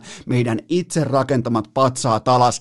Kunnes sitten taas me fanit – me halutaan myös, tiedätkö, kun se patsas, se lojuu meren pohjassa, niin meidän viimeinen sukellusveneen bensalitra riittää just hakemaan sen patsaan. Ja jälleen kerran me fanit, me nostetaan, me kannetaan olalla se patsas maailman suurimman, korkeimman vuoren huipulle, niin kuin me fanit ollaan nyt Tigerin kanssa tehty, joten tässä mielessä dokumentti heitti meidät, kaikki tiedät sä pienet ihmiset, fanit, meidät he, heitettiin tosi ihanalla tavalla bussin alle. Vähän niin kuin kysyttiin myös niin kuin meitä faneilta, että ketä vittuja te oikein kuvittelette olevanne. Joten tota, mä tykkäsin. Mä, mä tykkäsin todella paljon ja mä ymmärrän täysin, minkä takia Tigerin PR-tiimi, joka on siis ihan jäätävä lakimiesarmeija, niin tota, mä ymmärrän ihan täysin, minkä takia se sen hänen joukkueensa, hänen tiiminsä kielsi tämän dokumentin sisällön. Ja se ei kiinnosta mua pätkääkään. Mun mielestä oli tosi hienosti kerrottu tarina siitä, että mitä me fanit kuvitellaan olevamme. Ja, ja, ja, ja miten narratiivit kulkee, huolimatta siitä, tuleeko pokaaleja vai ei. Joten tota, ihan siis, että nyt tämä niinku Tigerin nousu sitten Mastersin voittajaksi 2019, niin, niin jos joku, niin kuin mä aina joskus naureskelen, että onko joku asia back tai onko joku pelaaja back, niin, niin kukaan ikinä milloinkaan ei voi olla samalla tavalla back kuin Tiger siinä hetkessä, kun se halaa omaa poikaansa. Joten tota, jo vaik- en, en ole mikään golfin ystävä, niin kuin olette ehkä joskus sivulauseista huomannut, mutta mä totean vaan sen, että Tiger Woods oman lajinsa tiimoilta kaikkien aikojen vaikutusvaltaisin urheilija koko maailman historiassa. Ihan ylivoimaisesti. Siis ihan Michael Jordanin voi nostaa sinne se teki koripallosta globaalia, se vei Amerikan koripallon tonne jonnekin kauas Aasiaan ja muualle, mutta Tiger Woods ihan täysin omassa luokassaan, niin monella eri eri tavalla, että sen, niin kuin sen asian mutustaminen, sen ymmärtäminen on vaatinut multakin varmaan niin kuin viimeiset 20 vuotta, että mä suurin piirtein niin kuin pystyn tulemaan tällaisen päätelmän kanssa ulos, joten tota, ihan siis täysin, mutta toi dokumentti kannattaa ehdottomasti katsoa siis niin kuin, i, i, ihan, ihan siis priimaa ihan priimaa ja mä, mä tunsin syyllisyyttä ja mä halusin tuntea syyllisyyttä. Mä, mä, niin kuin, mä, mä nautin silloin, kun dokumentti heittää katsojansa bussin alle, niin toi onnistui siinä. Seuraava kysymys. Nyt tarvitaan apua. Kaverini voittaa vuodesta toiseen kaikki urheilumanagerikimppamme, liika, NHL, futis, mitä tahansa. Miten saamme kammettua tämän kaverin palkintoputken nurin? Hmm, no mä suosittelen ehdottomasti huijaamista tässä niin kuin näissä ääriolosuhteissa. Ja, eli mulla on myös teille kaavio. Otatte ensin yhteyttä amerikkalaiseen herrasmieheen nimeltä Mark Zuckerberg.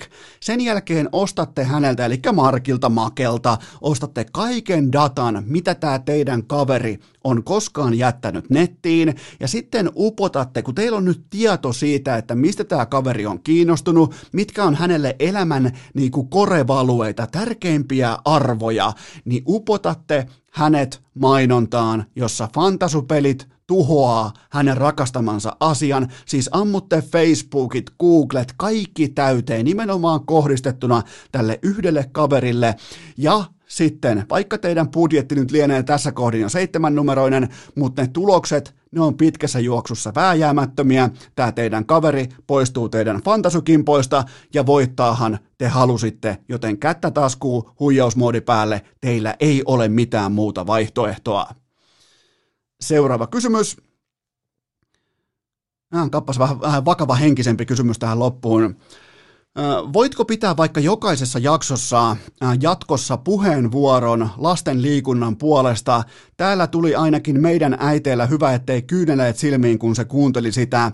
Itse asiassa mä luulin mun inbox-viestien määrästä viime jakson jälkeen, että tyyliin Aleksi Jalli on heittänyt ensestä jo tulevatkin pelaajat ulos. Yleensä se vaatii jotain tollasta, että siellä odottaa tämä vähintään 20 lukemattoman viestin jono. Niin, niin tämä oli siis siis tää, teillä oli todella, todella paljon sanottavaa liittyen tähän äh, lasten liikuntaan, näihin rajoituksiin, tähän kaikkeen, mitä on nyt Suomessa meneillään. Ja, ja tota, sen takia mä annan teidän viesteille erillistä arvoa. Mä nostan ne todella korkealle, tonne ihan mun korkeimman kaapin päälle, koska nämä viestit tuli teiltä keskeltä kenttää, tapahtumien ytimestä, lastenkodeista, tarkkailuluokan opettajilta, ää, kotirauhasta ja muualta, missä se liikunta on useimmiten se ainoa keino poistaa höyryjä, poistaa, tiedätkö, ylienergisyyttä, ää, tällaista tiettyä niin kuin, joka suuntaan juoksemisen mentaliteettia, joka on tietyillä lapsilla aika voimakkaasti läsnä, niin, ja nyt kun ei ole tällaista joukkueen liikuntaa, yhteisiä kokoontumisia ympäri, siis niin kuin monessakaan paikassa Suomessa, niin tota, nämä oli huolestuttavia viestejä, nämä, oli niin kuin, nämä tuli sieltä ihan keskeltä kenttää nimenomaan sieltä niin kuin kovasta ytimestä, mistä mä en voi kuvitella, että mulla ei ole mitään kokemusta näistä, niin kuin vaikka tarkkailuluokista tai lastenkodeista. Mä voin vaan kuvitella, mä voin vaan niin kuin, mä voin ohuesti jotenkin niin kuin, piirtää sen ongelmallisen tilanteen eteeni ja, ja sen takia että toivottavasti näitä henkilöitä, jotka on arkitasolla näiden lasten, näiden nuorten, näiden junnujen kanssa tekemisissä, niin toivottavasti näitä aikuisia ohjaajia, opettajia ja muita, toivottavasti Herra Jumala, niitä kuunnellaan, koska se on niille arkea, mikä on taas poliittisille päättäjille, se on A4-liuska jossain, äh, siellä 72 jossain päätöspäiväkirjassa. Joten tota, toivottavasti näitä kuunnellaan. Toivottavasti niin nämä viestit menee myös muualle. Toivottavasti näitä asioita käydään läpi todella tarkan kamman kanssa, koska No, se tuli, äh, kuunnelkaa se ensimmäinen segmentti viime jaksosta, niin mä en lähde siihen enää sen tarkemmin perkaamaan, mutta kiitoksia kaikista viesteistä, pidetään pieni tauko ja mennään eteenpäin. Urheilukääst! Tämänkin jakson teille tarjoaa Antti Raannan kesäjuhlien loputon piikki! Tähän välikköön mulla on teille huippunopea kaupallinen tiedote ja sen tarjoaa Elisa Viihde Viaplay. Nimittäin nyt kaikki voi mennä jo valmiiksi osoitteeseen viaplay.fi kautta ppv, nimittäin Poirier McGregor 2 lauantai-sunnuntai yönä. Hinta on 49,99 ja nimenomaan mallina on PPV, eli maksa siitä mitä katselet. Ja sinä, mä, mä annan teille matemaattisen kaavan. Sinä ja sun kolme kaveria, se on yhtä kuin 12,5 euroa per naama. Se on halvempaa, miettikää, kuin nykypizzat, joten 12,5 euroa per naama näette tämän erittäin odotetun. Nyt ei ole, nyt ei ole niin mitään roudattu mitään tällaisia puolivillaisia kaupoita tonne häkkiin, vaan nyt siellä on kunnon meininkiä, siellä on huippukuntoinen Poirier, siellä on aikuistunut McGregor, siellä on kaikkea tätä, joten Siinä se on. Se on Poirier McGregor. Se löytyy osoitteesta viaplay.fi kautta ppv ja siellä on muutenkin unelma viikonloppu Viaplaylla ja V-Sportin kanavilla NFLn Championship Sunday, NHLn huippupelit, primetimeit kaikki ja sitten vielä totta kai huippujalkapallo, joten mene osoitteeseen viaplay.fi tai operaattorilta V-Sportin kanavat tai sitten jos kiinnostaa nimenomaan tämä Poirier McGregor 2, niin kuin ainakin mua kiinnostaa, siihen mennään aivan suoraan tämän jälkeen, se löytyy osoitteesta viaplay.fi. Otetaan se oikein rauhassa, otetaan sykkeet alas, kohta mennään vasta tuohon, niin kuin mulla alkaa että tämä jo nyt niin kuin nousee jotenkin sykkeet, kun tästä tulee aika, aikamoinen turpasauna molempiin suuntiin tästä ottelusta, mutta tota, jos te haluatte nimenomaan tämän PPV-paketin, se löytyy hintaan 49,99 osoitteesta viaplay.fi kautta PPV.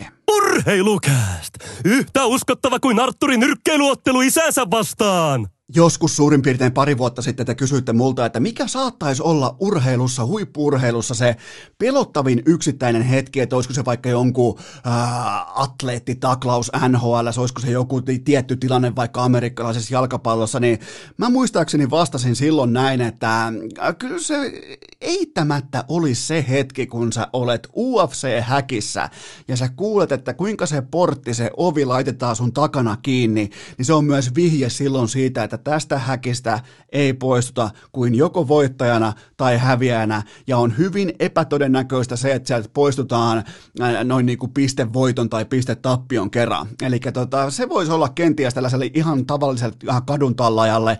Se on yksi niistä hetkistä, nimenomaan se lukon ääni, klik, silloin sä tietäisit, mä en ole siis koskaan ollut häkissä, mä oon kerran käynyt katsomassa, miltä häkki näyttää niin kuin sisältä käsin, siellä ei luojan kiitos ollut ketään muita, mutta tota, tota, se voisi olla sellainen ääni tai sellainen tilanne, missä tietää vähän niin kuin olevansa ytimessä, pelon, kaikkien tunteiden, ää, itseluottamuksen, uhon, adrenaliini, kaikki, niin se olisi varmaan se hetki, milloin ehkä kokis parhaiten elävänsä, vähättelemättä mitenkään muita lajeja, mutta toi on sellainen hetki, mikä ainakin itsellä nousee päällimmäisenä pintaan, mutta siis viikonloppuna Poirier vastaan McGregor 2 käydään sitä nyt jossain määrin läpi, koska mulla on siihen ihan Mulla on jonkinnäköistä perspektiiviä siihen, että mitä tämä ottelu mun mielestä urheilussa edustaa. Yritetään pysyä urheilussa siinä, että mi- mihin tämä asettuu ja mitä on odotettavissa, koska mun mielestä keskimäärin kokonaisvaltainen urheilusivistys vastaa myös tämän ottelun dialogiin ja sen tulevaan kulkuun.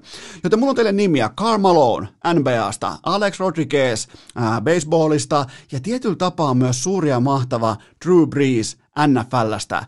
Öö, kaikki mahtavia, kaikki siis Hall of Famereita, kaikki siis oikein amerikkalaisen urheilun suuria ikoneita, mutta silti kirkkaissa valoissa, kovissa paikoissa, niin enemmän kuitenkin jää suoritus lyhyeksi kuin menee maaliin saakka. Vaikka Breesilla on yksi Super Bowli, vaikka Rodriguezilla on World Series, mutta ei kuitenkaan niin välttämättä merkittävimmässä ykkösviulussa, ei nimenomaan hänen oman kätensä kautta Carmaloon, ei yhtään mestaruutta, vaikka niin kuin Bullsia vastaan jatkuvasti finaaleissa oli, niin kuin, oli, oli voimakkaasti ää, tota, lännen kärkisonni, mutta sitten kuitenkin Michael Jordania vastaa kirkkaisvaloissa koko Amerikka. Silloin muuten voi sanoa, että koko Amerikka katsoi niin tota, ei, ei löytynyt kuitenkaan sitä viimeistä John Stockton kumppanit kuuluu samalle jatkumolle, niin, niin ei vaan löydy sitä vikaa, ei löydy niinku se, se, se kirkas valaisin siellä alttarilla tai siellä jossain estradilla, niin eh, se, se saa pikemminkin aikaan jähmettymisen tunteen kuin sen vapautuneen loiston, sen kuinka tästä nyt oikein nautitaan, imastaa tilanne sisään, ollaan sinut tämän kovan paineasetelman kanssa. Sieltä löytyy paljon paljon tällaisia urheilijoita, joita se suoritus on vähän enemmän tai vähemmän tosi paikassa jättimäisissä otteluissa. Se on jäänyt lyhyeksi ja mun papereissa Dustin Poirier kuuluu hyvin lähelle lähelle tätä kategoriaa huippurheilijana, aina siellä parhaiden joukossa, aina suurimpien talenttien joukossa, aina yksi alan parhaimmista ammattilaisista, viimeisen päälle ryhdikäs kaveri, mutta ne isot matsit, ne kirkkaat valot, niin tietyllä tapaa se hiiri kipittää takaisin kolonsa näissä tilanteissa. Käydään nimittäin läpi hänen jättimatsinsa ihan jopa niin kuin tarkoitushakuisen kriittisesti. Ja alle on tärkeää muistaa mun mielestä Dustin Poirierin mahtava kokonaissaldo. 26 voittoa, vain 6 tappiota ja 19 voittoa keskeytyksellä, joten se on tärkeää muistaa. Puhutaan kuitenkin todella, todella, todella laadukkaasta huippuottelijasta. Yksi mun suosikkiottelijoista, siitä ei ole kahta sanaa, mutta ollaan tarkoituksen hakuseen. Mä nimittäin esittelen teille muutaman esimerkin siitä, että miten hänen uransa tuolta alkuvuosilta alkaen on kehittynyt. Nimittäin äh, Gup Swansonia vastaan 2013 äh, Poirierilla oli jo vähän niin kuin toinen jalka, vasen jalka oli jo ohituskaistalla, oli pedattu saumaan nopeallekin äh, kiipeämiselle kohti haastaja jakkaroita, ja tästä tuli, tuli vaan kylmästi tappio. Siis jotenkin niin vähän sellainen, että no daa, tänään ei vaan kulkenut tyyppinen tappio. Okei, jätetään se oman arvonsa. Sen jälkeen taas hienoja voittoja, oikein niin kuin viimeisen päälle. Vähän niin kuin, tiedätkö, kolmos, kakkosotteluna taustaviulussa julisteena alareunan merkintänä. Niin silloin tulee hienoja, hienoja, hienoja voittoja taas vuoden, oikeastaan kokonainen vuosi puolitoista yhteen soittoon. Vastaan tulee Conor McGregor 2014 ja valot pois. Poirierin lamppu sammuu suurin piirtein puolessa toista minuutissa. Sen jälkeen taas voitetaan, julisteen alareunassa voitetaan, voitetaan, voitetaan, hienoja voittoja, ei mitään, mä arvostan niitä, ne on komea juttu. Ja sitten Michael Johnsonia vastaan 2016 äh, oma headliner-ilta, kaikki viimeisen päälle, kaikki valmista, voittoputki alla, ja valot pois ja nukkumaan. Joten tota, siinäkin oli pahinen asetelma. Tiedätkö, sä voitat ton matsin. Se oli nimenomaan Poirier Johnson ilta. Oliko siihen aikaan, se taisi olla niinku näitä, äh, miksi niitä pitäisi nyt sanoa, ne ei ollut siis, nämä ei ollut niinku UFC-numerokortteja, vaan nimenomaan näitä, missä on ottelijan nimet on se, se tota, kortin tai se tapahtuman nimi, niin tota, jotka on nykyään sitten niinku ESPNn otteluiltoja, ja sitten on erikseen nämä PPV, jotka on siis totta kai numerokortteja keskimäärin, mutta siis Michael Johnsonin vasta oli erittäin hyvä. Sauma jälleen kerran kaahata sinne sisäradalle, ja ei vaan, ei vaan niin tosi paikassa, ei riitä valot pois ja nukkumaan. Ja sen jälkeen taas, mitä tehdään? No voitetaan, voitetaan siis ihan käsittämättömän kovia voittoja siellä julisteen alareunassa, kakkosmatseissa, kolmosmatseissa, näin poispäin. Siis todella vakuuttavia voittoja. Sitten vastaan tulee Habib Nurmagomedov. 2019, sulla on viiden matsin voiton putki alla, sulla on Habibin pää sun unelma giljotiinissa, ja, ja sekään ei riitä sekin jää sortiksi. Sulla on siis, sulla on, sulla on mestaruusvyö kiinni giljotiinissa, ja se Habib karkaa sieltäkin, ja tappio laitetaan tästä. Välittömästi kääntyy pata toisinpäin, kääntyy koko asetelma, koko pata kääntyy toisinpäin, ja Habib laittaa sut kiinni, lukkoon nappaa tota, takakuristuksen ja GG-chattiin. Joten tota, tässä on niin neljä esimerkkiä siitä, että milloin Poirierilla olisi ollut sauma loistaa niillä hetkillä, kun häneltä odotettiin jotakin suurta. Eli se on näissä otteluissa valitettavasti 0 kautta 4. Ja nämä kaikki neljä tapahtumaa muodostaa mun mielestä kokonaisuuden, jossa Poirier näyttäytyy kirkkaiden valojen valitettavana mikkihiirenä, vaikka hän onkin aivan superluokan ottelija. Mä en niin mitään halua. Hän on oikea ottelija. Hän on, hän on oikea laatu ottelija UFC, mutta mun mielestä tästä syystä – Tätä taustaa vasten tarkasteltuna on täysin peräti turhaa lähteä perkaamaan jotain eh, yksittäistä etupotkua tai painitaktiikkaa tai jotain tällaisia, tiedätkö ne, ketkä tykkää perata tällaisia asioita, joilla ei ole urheilusivistystä, niillä on kukkakaalikorvat ja ne lähtee etsimään vastauksia paikoista, kun ei osaa katsoa sitä isoa kuvaa. Koko urheilu tavallaan niin kuin mytologian mittakaavassa, että miten tähän on tultu. Jos sulla on kirkkaiden valojen mikkihiiri toisessa kulmauksessa. Ja sulla on toisessa kulmauksessa kaikkien aikojen paras tosipaikkojen ottelija, nimenomaan kun se koko painelasti, koko PPV-myynti, koko kenties voisi melkein sanoa, että neljän miljardin dollarin business, se on sun harteilla, Conor McGregorilla, niin ollaan nähty päinvastoin häneltä parhaita suorituksia, pois lukien, jos tullaan viskin huuruisena suoraan kokkelitarjottimen ääneltä jotain huippukuntoista Habibia vastaan, ja pärjätään siinäkin vielä kuitenkin neljä erää, niin, niin se on kuitenkin Conor McGregor, joka on paras, se on, se on omimmillaan, se hengittää näistä tilanteista, se vasta syttyy elo näistä tilanteista, kun on se kaikista kovin paine, kaikista kriittisimmät silmät kohdistuu urheilijana siihen, se on ollut keskimäärin parhaimmillaan.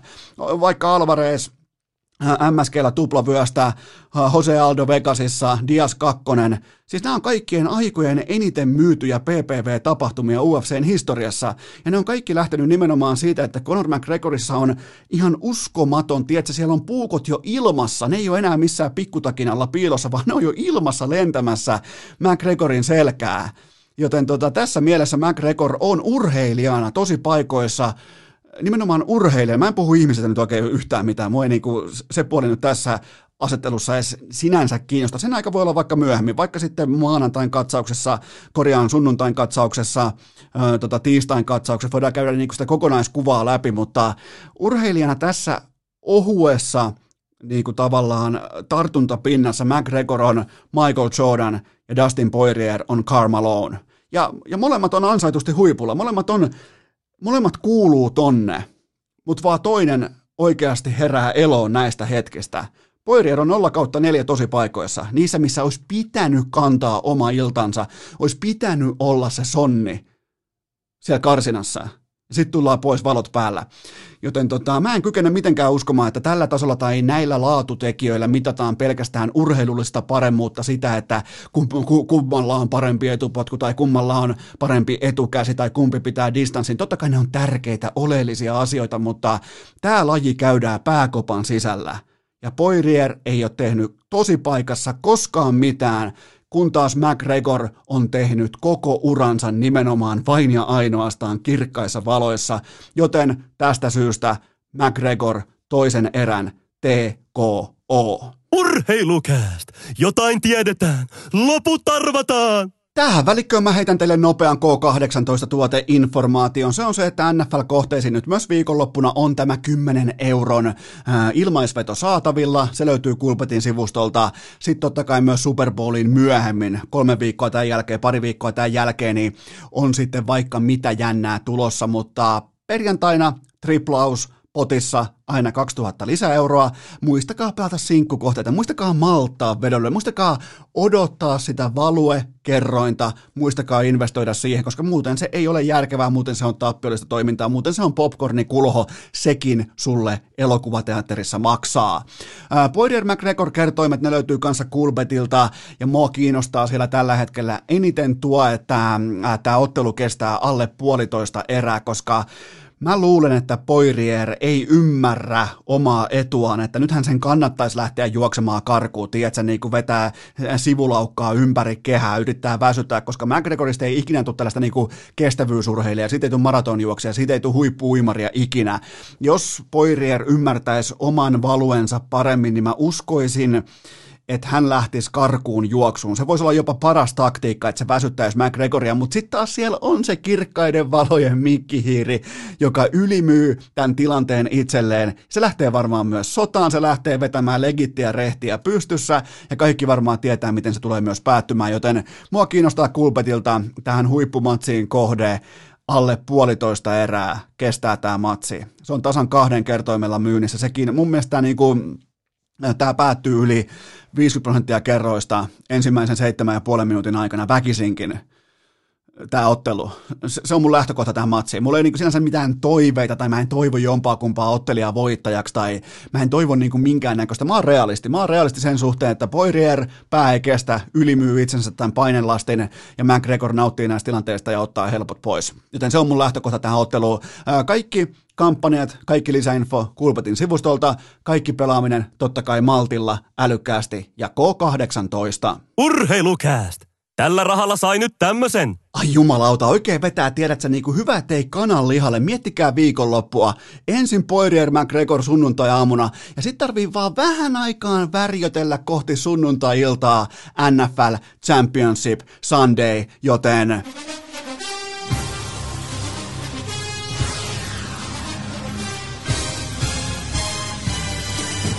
Alkaa olla, kuulkaa, viimeiset NFL-katsaukset vuorossa, NFL-kohdepoiminnat, NFL mitä tahansa NFL-alkuista, joten alkaa olla nimittäin uhka ilmassa sen tiimoilta, että jopa pullukka kympin ennakoivat tuulettavat kädet ovat ilmassa juuri nyt, eli hän on onnellinen, koska NFL-kausi on loppumassa. Meille muille faneille se voi olla vähän kova paikka, koska tuntuu, että vastahan tämä alkoi. Miettikää, vastahan toi pelaaminen alkoi, ja nyt ollaan Championship Sundayn äärellä. Alkaa kello 22.05.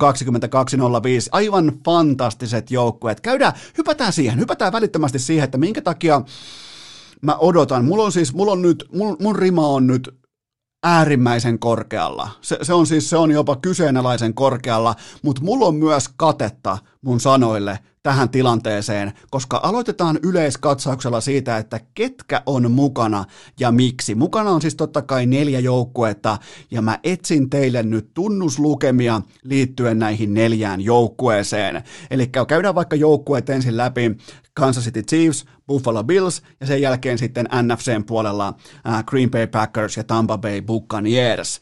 Joten total yardeissa Nämä kaikki neljä porukkaa löytyy NFLn top 7. Yardi per, äh, yardi per play, eli kuinka paljon edetään per play, kaikki löytyy jälleen top 7.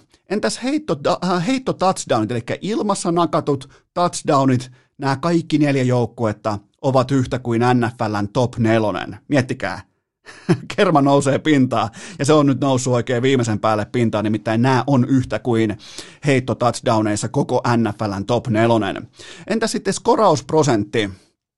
Tämä menee niin, ja tämäkin on aika mykistävä tilasto, kerma nousee nimittäin pinta aika huolella. Green Bay, Buffalo ja Kansas City, ne on keskenään top kolmonen, ja Tampa Bay, se löytyy myös sieltä kuusi. Joten siis nämä on, nämä on voimataloja, nämä on hyökkäyspelillisiä voimataloja, nämä porukat. Eli mä kysyn teiltä, että mitä NFL on talvella 2021, niin se on siis se on lähtökohtaisesti sitä, että pelaa pelirakentajan johdolla ilmaa pitkin ja suojele häntä laadukkaasti. Sulle ei välttämättä, ei välttämättä tarvi olla näkö, siis totta kai pitää olla tekijöitä, pitää olla siis, pitää olla laajuutta, pitää olla siis niitä voittaa tiukkoja tilanteita näitä, mutta kuitenkin ihan kylmä fakta on se, että nämä kaikki neljä joukkuetta mahtuu myös hyökkäyksen linjan säkkitilastossa top 9 sisään, eli ne osaa myös ne osaa myös suojella pelirakentajansa, jotain vaikka Josh Allenia pitää suojella niin kuin aika monellakin eri tavalla, koska se juoksee paljon, samoin Patrick Mahomes, sitäkin pitää suojata silloin, kun se liikkuu. Aaron Rodgers ja ta, ä, tota Tom Brady, niin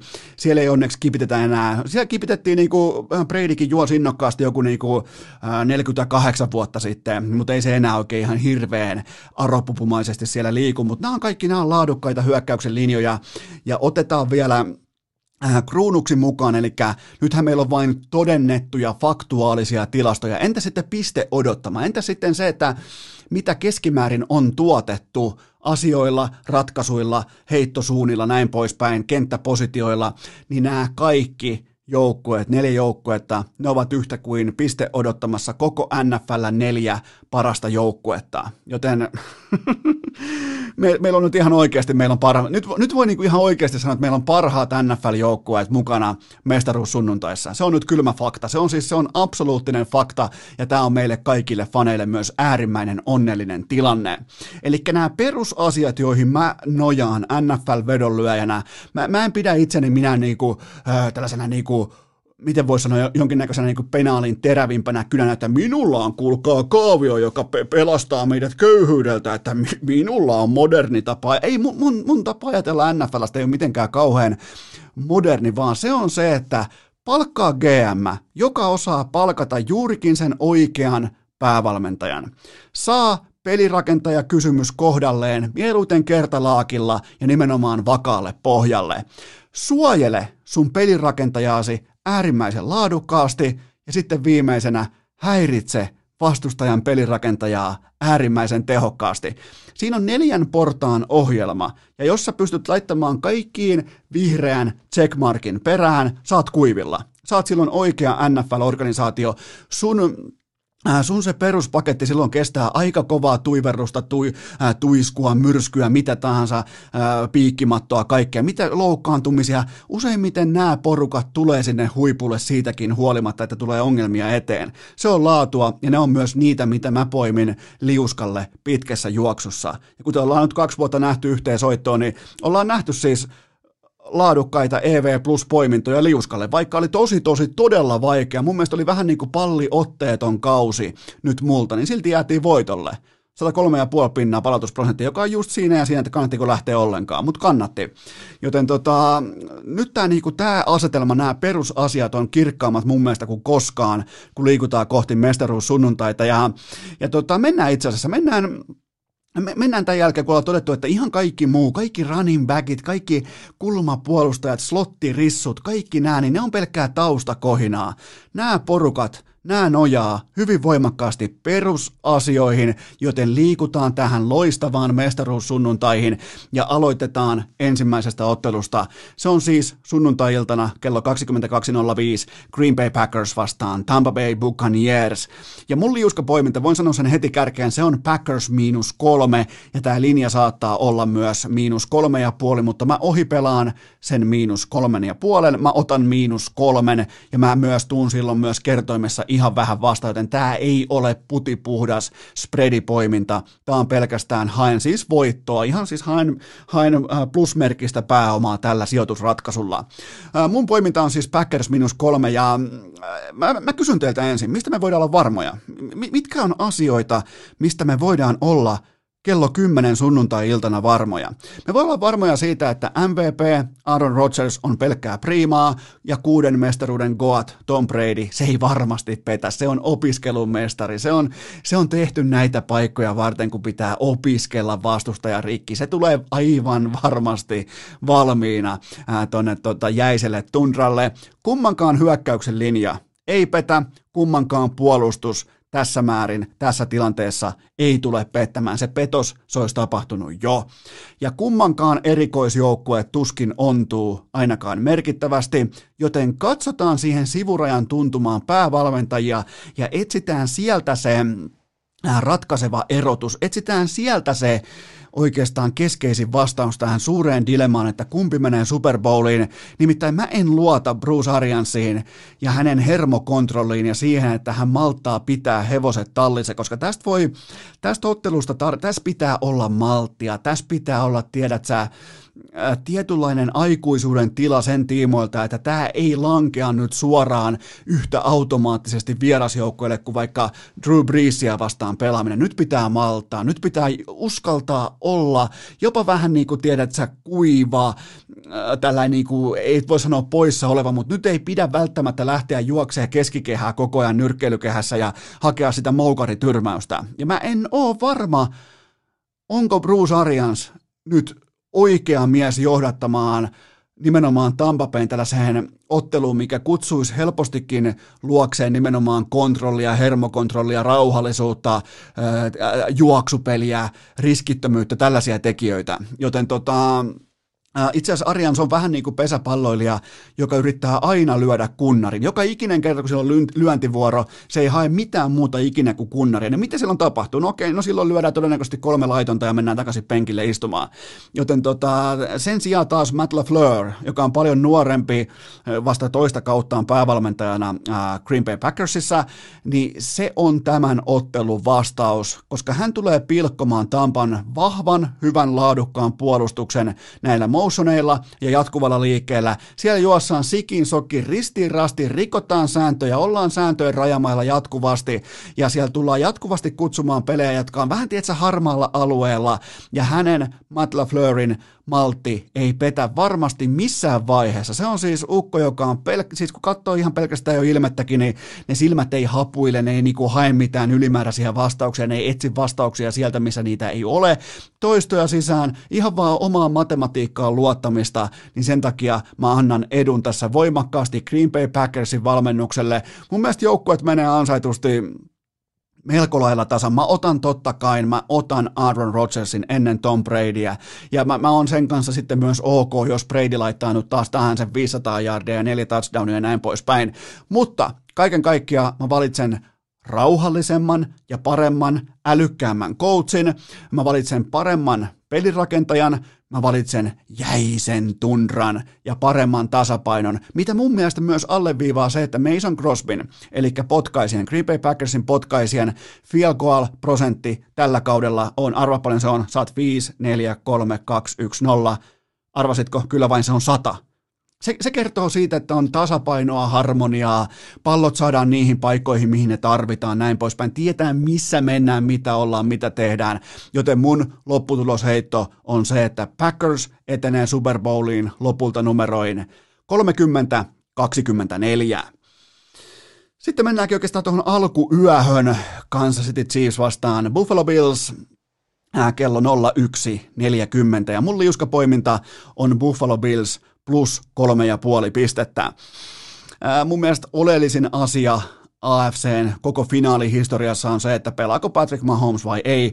Mä lähden siitä liikkeelle, että hän pelaa, ja niin lähtee näköjään myös kerroin markkina asiantuntijat, ne jotka odottaa näitä asioita työkseen tapahtuvaksi, joten myös tämä markkina on asetettu sen mukaan, että Patrick Mahomes totta tosiaan pelaa. Ja tästä syystä mun mielestä, niin jos siellä on uhkakortti olemassa, että mä, mä en siis missään nimessä mä en toivo, että Patrick Mahomes ei pelaisi. Ei, en, siis en todellakaan. Mä haluan nähdä Mahomesin ihan ehdottomasti. Se on siis eka asia, minkä mä haluan nähdä. Mutta tota, tästä syystä tästä kysymysmerkistä johtuen on ihan turha mun mielestä lähteä spekuloimaan millään muulla kuin Buffalon puoleisella spreadillä.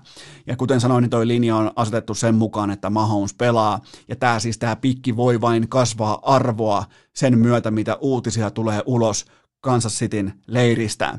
Okei, syy siihen, miksi mä pelaan tähän Buffaloon on se, että Mun mielestä niiden varastosta löytyy vielä se niin kuin iso mönkiä. Tiedätkö, siellä on lunta maassa ja viimeksi on vähän niin kuin ollut mönkiä, on ollut rengaspuhki ja joutu vetää lumikolalla ja ei ole niin kuin päästy kuitenkaan ihan vielä siihen dynaamisen suorittamisen kokonaisvaltaisen myllytyksen ytimeen. Ja nyt siellä on se toivotta, ja on, tää on spekulaatio, mä en voi koskaan tietää, että nähdäänkö kokonaisvaltainen ote tai ottelu, mutta tota, mun lähtökohta on se, että noilta puuttuu se statement-matsi, se iso oikeus niin kuin, tasapainoinen esitys, joten nyt sitä tullaan siellä lunta niin kuin, ampumaan sivuun kunnon Hondan mönkiällä, niin tota, Tämä on, tämä on se. Tähän asti siellä on ollut vähän lumikola ja tällaista, niin mun mielestä tämä on se tilanne, mikä kutsuu Buffalon parasta suoritusta osakseen. Ja Coltsia vastaan Buffalo oli hapuileva Ravensia vastaan hyökkääminen oli suorastaan vaikeaa. Totta kai kauhea sivutuuli ja näin poispäin, vaikea tilanne, loistava puolustus vastassa. Niin tota, Buffalo on osoittanut olevansa potentiaaliltaan rajaton porukka. Josh Allen on liigan laadukkain elämyspaketti, kun taas Stefan Dix on tämän kentän, tässä ottelussa tämän kentän paras ja luotettavin laitahyökkäjä. Jos ei saa ottaa Kelsia mukaan, joka ei ole laitahyökkäjä, niin mä otan Stefan Dixin kentän parhaaksi rissuksi. Niin mä en siis näe suoraan Mä en näe suoraan siis skenaariota, jossa Kansas Cityn puolustus kykenee nollaamaan Buffalon. Totta kai joku vaikka Honey, Honey Badger, Tyron Matthew tulee varmasti varmaan hunttaamaan paljon Stefan Dixin sekä hänen suuntaansa heitettyjä palloja, että myös Dixin päätä. Eli siihen tulee varmasti aika paljon äh, vuokrankeräjältä tulee apua ton äh, Dixin puolelle kenttää, mutta siitäkin huolimatta niin mä en näe skenaariota, jossa Kansas Cityn puolustus on se sonni nyt tuolla laitumella. Joten tota, mutta mä näen taas sitten ottelukuvan, jossa Buffalon puolustus, niin kuin nähtiin Ravensia vastaan, niin Buffalon puolustus saa ainakin hidastettua Chiefsia ja Patrick Mahomesia, ainakin vähän, ainakin orastain, ainakin jossain vaiheessa, ainakin äh, saa ne punttaamaan, jotain, tehkää jotain, niin tämän skenaarion mä näen helpostikin, että tämä tulee tapahtumaan. Joten Mun lopputulos heitto on se, että, ja nyt otetaan rohkeat sotteja, nyt on sotteen aika saatana, nyt otetaan sotteja. Niin tota, mun lopputulos heitto on se, että Buffalo sokeraa maailmaa voittolukemin 31-28. Eli liuskat, Green Bay miinus kolme, Buffalo plus kolme ja puoli, ja Super Bowliin täten Green Bay Packers vastaan Buffalo Bills. Saatana kun jännittää. Kyllä muuten jännittää Jännittää mutta ihan helvetisti. Ja varmaan joutuu ensi viikolla tulla sitten teille kertomaan, että miten jälleen kerran sijoitin rahani Bradya ja Mahomesia vastaan. se, se, on valitettavan. Se, se jotenkin, mä niin tunnen sen tuskan tuolla jossain niin vatsan pohjassa jo valmiiksi. Mä joudun tulee teille kertoa hattukourassa, että once again, tuunko joku Bernie Sanders, kuulokkeet korvilla ja tota, lapaset käsissä tuun kertomaan teille, että once again, mä tein sen virheen, että mä löin Bradya ja Mahomesia vastaan, mutta tota, nauttikaa, nauttikaa urheilusta, nauttikaa liikunnasta, käykää hiihtämässä, käykää, käykää lenkillä, käykää lumikenkäilemässä, käykää ulkona, ää, nauttikaa. Nyt, nyt on sellainen viikonloppu, että nyt pitää nauttia. Nyt on niinku, vähän niin kuin Jutilan sanoi, että nyt vittu nautitaan. Tämä on, niinku, tää on nyt se viikonloppu, on McGregor ja Poirier ja NFL Championship Sunday, jätti, miettikää NHL, primetimea, kaikkea. Mä oon valmis, sä oot valmis tehdä sellainen juttu, että sunnuntaina jatkuu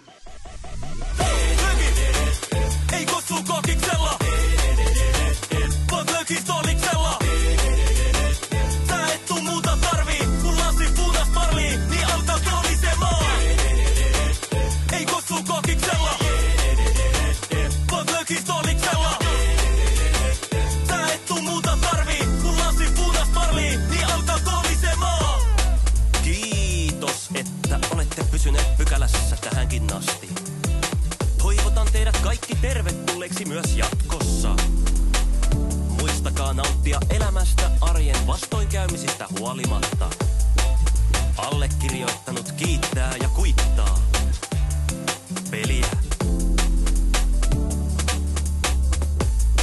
Oliko tämä jo tässä?